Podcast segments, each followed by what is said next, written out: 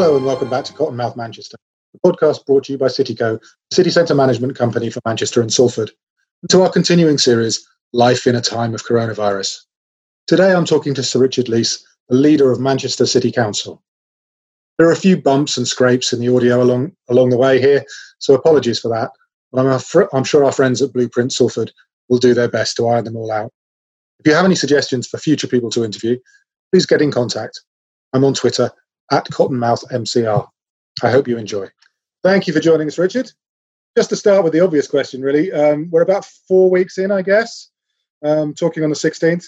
So, what have the last four weeks been like for you? Well, we're slightly longer than four weeks in. It's just four weeks since lockdown that the uh, the, the, the, work started uh, before then. A number of uh, major work, work streams. The, the biggest, of course, is health and care. And although a lot of attention has been to what's going on in uh, our hospitals, there has been a phenomenal amount of work done, uh, not least to get people out of hospitals and providing uh, uh extra care provision around the, around the uh, city. And that's taken an enormous amount of time and quite a lot of expense as well. But uh, the interaction between the health, health and care has been fairly crucial to get us into a position where we still have capacity in our hospitals at the moment. So four weeks down, and we're not running out of uh, hospital beds. Uh, intensive cares had to be increased, but we're in actually a surprisingly good place from the, that point of view. Uh, lots of work on uh, sourcing. How do we source PPE? How do we get more testing? Uh, those tend to be uh, the big issues, but a lot of time spent on that. Clearly, a lot of our services have gone, but some continue. Some very, very important services like refuse collection uh, that we've clearly uh, in every area of service that there are staff who've either been isolating or have been uh, ill. Refuse collection has not been immune to that, so we've not been able to run a full summer service. We've now had to stop uh, green collections, but we are keeping waste collections uh, going and we're keeping street cleaning uh, services going, although uh, we've been concentrating on street cleaning on the main routes and on areas we can't normally get into. So there, uh, there is activity going on uh, around there. Uh, a lot of work done with our schools and early years settings about making sure they can stay open. And uh, you know, we've had pretty much all of our schools staying open through Easter holidays, staff on a rota system, Similarly, with the, uh, the, I think there are about 30 day nurseries left open to make sure that they can continue to provide for children of key workers and also um, vulnerable children as well. So to make sure that that provision uh, is in, in place. Quite a lot of work around uh, antisocial behaviour, and particularly to do with social distancing. So uh, our enforcement staff working with Greater Manchester Police uh, dealing with some licensing issues. Not very many, to be honest. Uh, some uh, stuff, people gathering in parks. By and large, uh, when people have been challenged about their behaviour, they've been pretty compliant. So there, have been no issues, that big issues that have come out of uh, out of that. But we, have been dealing with that. Um, those outside of the, the business stuff are probably the, the, the big things that we've been dealing. There are clearly uh, other things. Actually, I probably ought to mention bereavement services because sadly that has been a big uh, area of work as well, trying to make sure that we can maintain bereavement services and try and do it in as sensitive a way as possible. Notwithstanding, again, we've had to impose social distance requirements around uh, funerals and cremations uh, as well. But bereavement's been a big area of work. Um, on biz, there's a lot of stuff we've been doing around business, but I suppose the most direct things we've been doing uh, is around business grants and uh, uh, for a, a, range of businesses, it is about changing their business rate bills, uh, which I think uh, was I think the business rate bills were all changed earlier this week. So uh, businesses uh, will be getting, in, some cases, their new bills. Well, actually, all will be getting new bills. Clearly, for a lot of them, there will be bills that say zero uh, now rather than something else. delighted with, I'm sure. Uh, well, given we've not been t- those that pay direct debit, we've not been taking money off them uh, anyway. So because it didn't seem any point until we'd uh, changed uh, the bills. The other big area, which we might want to talk a little bit more about, is the the grant system, the ten thousand and twenty five thousand pound grants. Um, as of well early this week, we've had our entire council tax staff working on that. So they're not working on council tax; they're working on uh, uh, the grants. But of the forms that have been received so far, only one in six has sufficient information or the right information to be processable. So the biggest delay is not a lack of council resource going into it; it is um, uh, information from businesses. And the biggest single issue we face is where uh, bank details do not match the business, or we were unable to connect bank details to a business. And clearly, if we can't connect the bank details to the business, we can't make a payment. Uh, not least that we've already identified, as have other councils, quite a significant number of attempted fraudulent applications. Yeah, it's, it's something that's come up a lot, particularly within nighttime economy, which we're working obviously very closely with. Um, is in term of, terms of uh, the loans, um, there are you know, the, the, statements from government are sounding very good, but then the amount of administration and the hoops are leapt through, as it was described to to me in an earlier podcast, um, it's not a natural uh, playing field for many of the people who write who, who run nighttime economy businesses, and I think that's probably the same same with some of the funds and also um, apply, applying for grants as well. It's not a, it's not a, a natural place for many of those businesses to be, leaving aside the fraudulent stuff of course. Um, oh. so, so I think that's a message that certainly we can take back, and, and we can work with the chamber on taking back as well. I, I think it's also that um, I think a lot of businesses have looked at it and thought that, that there's a lot of bureaucracy uh, here, and they are right. Uh, but what Bay, BEIS is saying two things. They're saying to councils, uh, uh, pay money out in advance of doing all your the due diligence tests we require. They require that is. However, when you've done all the due diligence tests, if the business doesn't pass and you've paid the money out, then that's your problem, not our problem. So, you know that we can't do that, uh, obviously. So we have to we, we have to do the due diligence tests that uh, BEIS require us to, and certainly I, I've not looked at detail on the forms, but certainly uh, council staff are saying is that most of that bureaucracy is because that is what BEIS say that they require. Taking a step back, I mean, in practical terms, um, the majority of council staff presumably are now working from home. Did you you had in, in, in place contingency plans for this sort of eventuality, or, or, did it have to be come up? Did you have to come up with it on the hoof? Uh, no, uh, th- there is always something called the Local Resilience Forum, which operates at a Greater Manchester level. The 10 councils put together their uh, civil contingency planning into one unit quite some time, uh, some time ago. Uh, and one of the plans was for a pandemic. So, yes, there was a pandemic plan. However, nobody had planned for a pandemic like this pandemic because it is. and um, nobody, and it's clear. So, uh, yes, there, there, was a certain element of uh, uh pandemic planning, but this uh, has exceeded anything that we might have anticipated in terms of uh, a pandemic. So, it, we're not making it up as we go along, but we have effectively had to amplify what we would have done at a, a fairly rapid rate. And and are you continuing to operate as a council? So, uh, are full council meetings happening virtually? Are, you, are your exec committee meetings happen, happening virtually? Is is everything uh, as it was just over Zoom or what, whatever equivalent? Uh, we're not having any meetings at, okay. at the moment. Uh, we still have um, probably about 200 pe- uh, 2,000 people who are uh, coming into work. Uh, we've got a, a, larger number who are now working from home. We clearly have a large number of people because of what they do uh, can't work from home. So I've just mentioned, although refuse collection operatives don't work directly for us, they're still effectively ours. Well, you can't empty a bin uh, from uh, from home. You can't provide care to somebody from home. So there are an awful lot of people who are still uh, physically working because that's the only way that they can do the job, and we need to uh, uh, need need them to be able to uh, do that. So, uh, in terms of meetings, we had a, a council meeting at the end of March, which was our standard one. Uh, it's worth looking at online because you will never ever see another council meeting like it. Probably, uh, it was uh, restricted to quorum only. Uh, so we asked three quarters of the council not to come. uh, uh, that everybody sat with at least two spaces in between each other.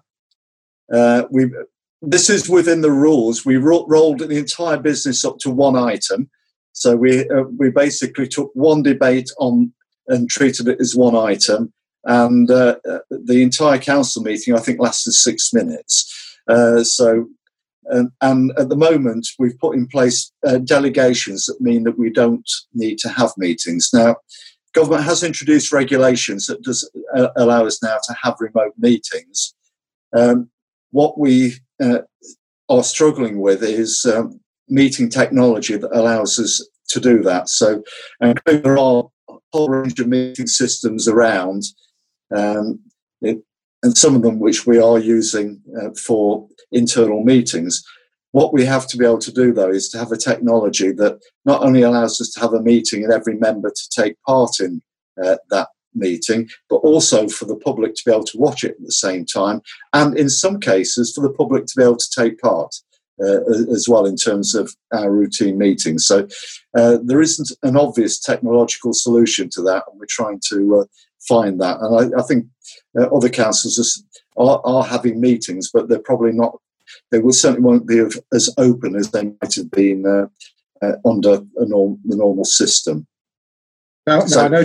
By and large, we're doing everything under delegation at, at, at the moment, and this delegation includes that uh, uh, I appointed two extra people that uh, basically that in terms of the statutory powers I've got, if I am unable to exercise those powers for whatever reason, then there are two uh, there are two additional people who can exercise those powers in in my absence. And there is stuff that legally aren't executive powers, so I'm not allowed to do it. And all of that's been delegated to the chief executive, uh, who is. Uh, I'm going to do executive things. I can't do non-executive things. uh, I won't go through what the difference is between the two. And there is one exception to that as well, which is licensing panels. Uh, licensing panels cannot be delegated to every anybody, and they have to meet in person still. Oh, sorry, school appeals. Uh, school appeals at the moment, we can't do school appeals rem- remotely. So we're building up an enormous backlog of school appeals at the moment. And then looking in the city centre, there are a few things that obviously the council is taking advantage of the lack of footfall, uh, road repairs, and so on. So I mean, that, that seems to have moved incredibly quickly. Well, yeah, it's we're doing a, a, few things. We've we've clearly got a couple of major schemes that impact on the city centre. So, uh, Great Ancoats Street and uh, Medlock Street, uh, Princess um, Parkway uh, scheme under the Mancunian Way there, and where we've got those schemes, we're trying to uh, accelerate those and use the fact that there is uh, very little traffic, either vehicular traffic or footfall traffic, to to to get those stuff done quickly. But also other areas like pavement resurfacing and so on, uh, using the opportunity that they're not full of businesses signs and so on in order to be able to uh, get those done as as well. So. Uh, might be some advantages that for when businesses do reopen, and uh, the sooner the better. But that uh, a lot of that stuff will have been done and will be out of the way, or will take less less time to complete when they come back. There is a general thing about businesses, though, and uh, again, not I think well, sorry, widely misunderstood about which businesses can operate uh, and which can't. And clearly, government have published a list of businesses that cannot operate. Uh, that's, that's very, very clear. All other businesses can operate, uh, but are expected to, as far as possible, comply with public health England guidelines around social distancing, around uh, washing facilities, about uh, hand sanitizers, and, and, and so on. Uh, I think some people think that there is some category of essential businesses and they're the only ones that can operate. That is not the case at all unless businesses are basically being instructed not to operate, all other businesses can operate. Yeah, and I think it's still quite surprising to people how many businesses are continuing to operate call centres and so on, having having introduced social distancing for banks, have massively expanded because of mortgage holidays and, and all of those issues. And uh, Manchester has a fair few of those. So there are actually still a substantial number of office staff, particularly in the city centre. Well, it's, it's what we've done ourselves as the council is that uh, for our contact centre, particularly for our emergency number, I, I didn't mention earlier the support, of course, that we're giving to vulnerable uh, people, that we're coordinating all of that uh, as well. Not a normal council function, but something we're, uh, we're, we're, doing at the moment. But uh, the contact centre there, we've moved into a floor of the town hall because our normal contact centre it doesn't allow for social distancing. By moving people into the floor of the town hall, then we can operate a, a contact centre and maintain social distancing. So we're using the fact that uh, several thousand people are working from home in order to be for those people who need to go in to, to work to be able to do uh, that work in a way that is safe. Um, we talked a bit through uh, through some of the funding help that was was available. Um, now we've actually started operating, and you've started getting grants going out. Obviously, there's the rate, rates help for businesses. Um, what's come up as an issue? What's come up as a problem? Um, what unforeseen um, consequences have we seen that we, we, you'd like the government to tighten up? Uh, well, things that we might not have um, uh, predicted. So, in terms of uh, contacting businesses, that we think we think that uh, uh, for grant. Now, a lot of those businesses were already, because they were small businesses, were already getting 100% rate relief. So we know where they are, but we don't have any bank details uh, for them because they're not they're not paying us any money, so we, we wouldn't have those bank details. So there are, there are things like that that have certainly got in the way of uh, being able to implement schemes as quickly as we we would uh, like. Um, I think in in terms of government schemes, which uh, a, a, lot of what they've uh, proposed, I think, has been fairly positive. Uh, but I think what we're running into are uh, the furlough scheme. This are the more bigger 100 plus employee companies, they're getting to the point where they're going to have to start issuing redundancy notices uh, aiming towards the uh, end of when the furlough scheme uh, is. So we need some certainty. Is it stopping? Is it going to continue? Um, if government uh, is going to extend the lockdown, then hopefully we'll get information uh, about that.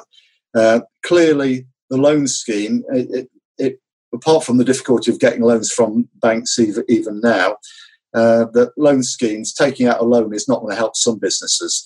Uh, their, their cash flow is and their margins are such that being able to service a loan when they get back into operation is just not going to work for them. So, uh, whether the grant scheme currently covers enough businesses, uh, and that could be about size of business, but I think there are sectoral issues uh, as, as well. Uh, I think that is an issue and something we're taking up with government. Uh, big issue for businesses that are in uh, mixed, uh, or, sorry, not mixed hereditaments, uh, single hereditaments, but with multiple businesses uh, in. So the rates are all paid through the building owner or the landlord, and it is basically then about how we, we are able to deal with the companies within within there, and it often where the the building as a whole is not entitled to rate relief because of its uh, uh, the, the, scale. But if, if you were to treat it as the individual businesses, they would be uh, yeah. eligible. Um, but it's also if we were giving the rate relief to the uh, to the landlord, how do we know that any of that will ever get to the uh, businesses in there as well? So th- th- there are quite a number of, I think, quite um, tricky uh, problems that in terms of getting support to the right people that there are obvious ways of being able to do it. Yeah it's, it's one of those things that actually move very very quickly with the headline figures but then as we start to work through and start to look at a number of the issues it, it becomes um, considerably more problematic. One of the things we've seen a lot in the nighttime economy is as you'll be aware as, as somebody likes to go to restaurants occasionally um, you know you might have a single owner for seven or eight establishments but each of those may well be a separate limited company because that's the safest way of doing it if if those don't have if each of those doesn't have three years of records, then you aren't going to get a loan. So we've seen quite a few companies that have five, six, seven establishments where they've only been offered loans for one or two of those, which means if you're employing 70 or 80 people, you're probably going to let 60 of those go. And that, working through those sort of things becomes quite problematic. Yeah, yeah. Well, it, it, it does, and uh, de- devising schemes that uh, can to deal with those, those sorts of issues is pretty hard. Uh, fi- finally, really, um, I mean, we don't know what after is going to look like or um, how long it's going to take, but I guess the betting is it's going to be a gradual resumption of business, trying to keep in, um, you know, and, and some businesses opening before others, uh, keeping in the social distancing, keeping a lot of the controls in. Um, I mean, how much of this, the work of what that's going to look like, particularly in the city centre, how the council is going to manage that, is, is going on already. Uh, well, we've started that both at uh, Greater Manchester because I think the local industrial strategy will still be the bedrock on which we will plan uh, recovery around, but also within the City Council itself. And uh, although a lot of people have been allocated clearly to COVID related work within the City Council, uh, we're also making sure that, particularly in growth and development, that there are uh, staff that are not being drawn into that and are going to be used for uh, rec- recovery planning uh, work. Um, I think it's fairly clear to me any, anyway that as, however we come out of the recovery, and I think you're right, it will be a, a phased basis. I think most commentators expect a, a U exit from uh, the, the, crisis rather than a V exit from the crisis. Uh, I, I, think it's going to be probably a, something like a three-year um, exit from uh, from the crisis we're in. It's not going to be particularly uh, quick.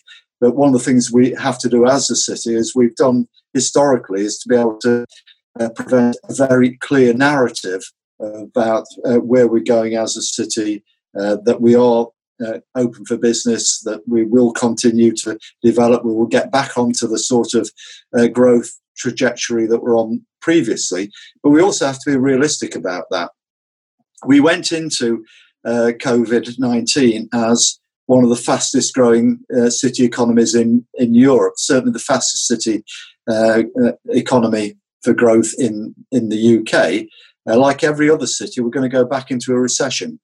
Um, uh, the, the best way of dealing with that is being very clear of the circumstance we're in, but also recognizing we've been there before and what we need to do in order to be able to grow out of that. And part of what we need to grow out of that is to have a very clear strategy that partners, uh, private sector partners in particular, are engaged with, that understand, uh, a part of the design of that policy. Is if we're able to develop that clear narrative, if we're able to give that positive story, it will start to give confidence to business that they are able to get back on their feet and, and for a lot of businesses are, are able to grow. Uh, we're going to lose business because we always lose business in a recession. But what also happens in a recession is you get lots and lots of new businesses. Uh, you have to, to support those new businesses and for a lot of them to be able to grow because that will be part of the future. That's how we grew post 2008 and it's how we will grow now. Thank you very much.